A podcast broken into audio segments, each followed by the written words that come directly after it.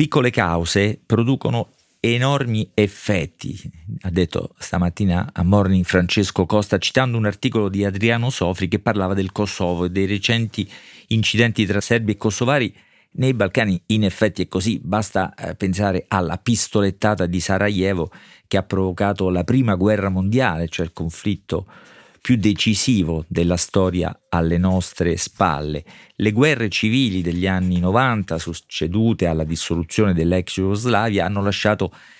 ferite enormi e memorie contrapposte. Sul Corriere della Sera Marco Imarisio visita uno di quei villaggi isolati a stragrande maggioranza serba dove sui muri e nei bar dominano i ritratti di Milosevic e di Mladic, il boia di Srebrenica, e sono proprio quei villaggi serbi, rifiutando di partecipare alle elezioni, astenendosi diciamo, dalla decisione dei sindaci e quindi portando alle elezioni di sindaci eletti da risicate, ridotte, ridicole potremmo dire, maggioranze albanesi, il 3% per esempio, ad aver provocato eh, gli incidenti di questi giorni. In un romanzo recente, appena pubblicato in Italia, accade invece che in un piccolo paese del Kosovo sul confine si tengono le elezioni per il sindaco. Gli albanesi sono 1362, i serbi 1177. Cosa accade se essere eletto è un serbo che vuole andare d'accordo con gli albanesi?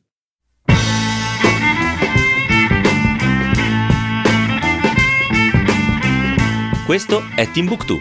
di Marino Sinibaldi, un podcast del Post che parla con i libri.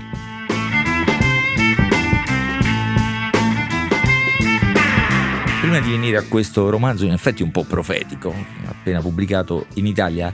Bisogna ricordare che se è vero, come diceva Churchill, che i Balcani producono più storia di quanta ne riescano a digerire, è vero, è anche una terra di grande produzione di immaginario, di grande cinema, di grande letteratura. Allora, parlando di queste cose, bisognerebbe almeno ricordare che esiste un libro del 1945 che illumina e racconta molto profondamente quella terra, si intitola Il ponte sulla Drina, lo ha scritto Ivo Andric e diciamo che se da quelle parti continueranno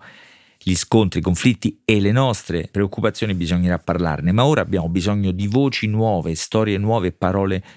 nuove come quelle di questo eh, libro, La buona condotta, l'autrice si chiama Elvira Mugic, in Italia lo ha pubblicato in Italia e in italiano come è stato scritto l'editore Crocetti. Apriamo le pagine di questo libro e subito incontriamo Miroslav Serbo, appunto, eletto sorprendentemente sindaco di questa sua eh, città. Miroslav è un buono, fin da bambino ha praticato la buona condotta, di cui il titolo del romanzo, ed è letteral, alla lettera un veterano nell'arte dell'accomodamento, un talento che ha imparato nella sua sfera familiare molto litigiosa e che cerca di applicare alla sua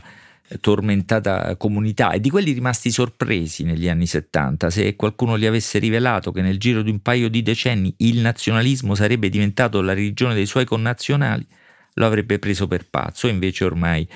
dominano i nazionalismi il nazionalismo religioso con tutte le sue conseguenze nella vita quotidiana nella eh, vita quotidiana delle persone nei loro quotidiani conflitti. Siamo comunque nei Balcani eh, dove tutto è tragico ma anche insomma grottesco, come si capirà quando finalmente verranno scoperti i responsabili della distruzione delle tombe serbe nei cimiteri, responsabili sorprendenti, diciamo così, ma intanto questo evento, che ha una sua ferocia e anche una sua evidente portata simbolica, ha rinfocolato il conflitto che sta per travolgere, rischia sempre di travolgere il povero Miroslav, il cui destino è scritto nel nome. Miroslav vuol dire colui che onora la pace. Elvira Mucic si diverte a giocare con i significati che a volte ignoriamo, anzi quasi sempre ignoriamo dei nomi dei serbi. Nada è la speranza, Srasco colui che è in salute, Neboicia colui che non ha paura, Vlato colui che regna e soprattutto Ludmila. Ludmila trucca persino la parola, la trasforma dall'originale Ludmila, cioè eh, cara alla gente, in un più significativo Ludmila cara alla follia. Questo perché è un libro pieno anche di personaggi folli, ma significativi, emblematici forse. Ludmila, per esempio, ricorda tutto, è folle per il troppo ricordare. In un paese in cui la contesa sulla memoria è feroce, questo dato è evidentemente significativo.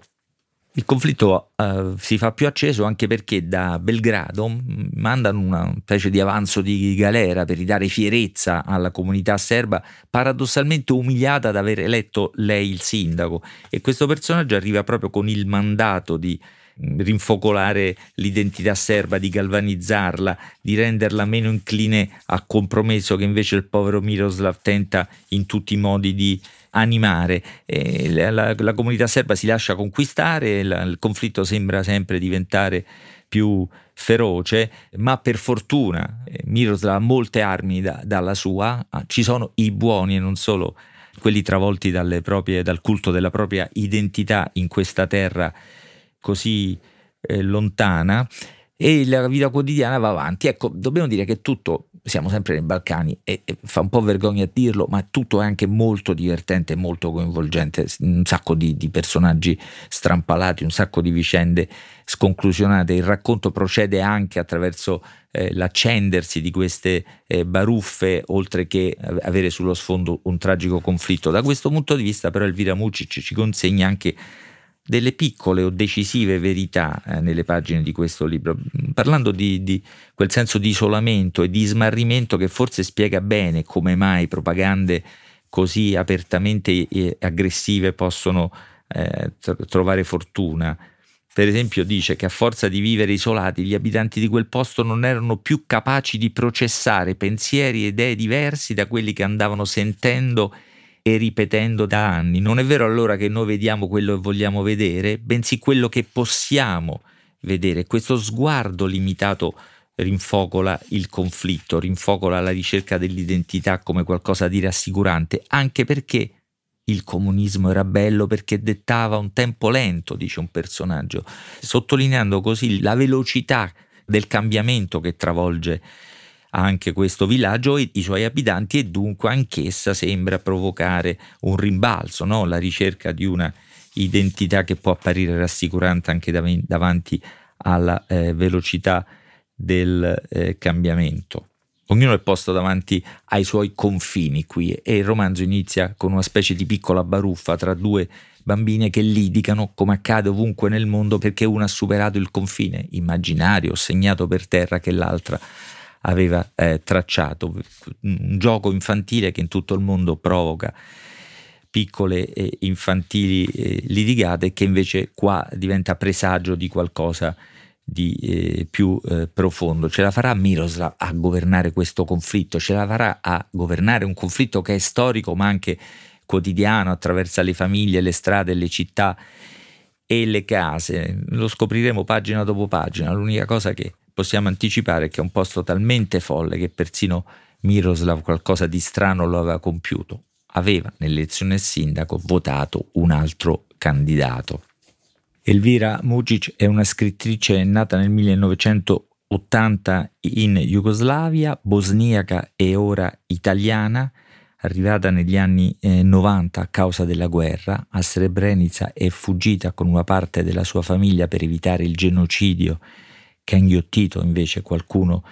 dei suoi cari, ma anche senza schiacciare troppo questa autrice e traduttrice sulla sua biografia sa benissimo di cosa parla, ma per farlo ha dovuto imparare una lingua diversa e scrivere in italiano, instaurare una sorta di distanza dalle storie che in questi anni è riuscita a raccontare. Scrive in una lingua perfetta, lucida e perfettamente precisa, adatta ai temi, ai nodi, le persone, i traumi, i drammi di cui si occupa, tanto che, come in questo, la buona condotta pubblicato da Crocetti, tutto quello che scrive, parole, personaggi e fatti, riesce a essere chiarissimo anche per noi.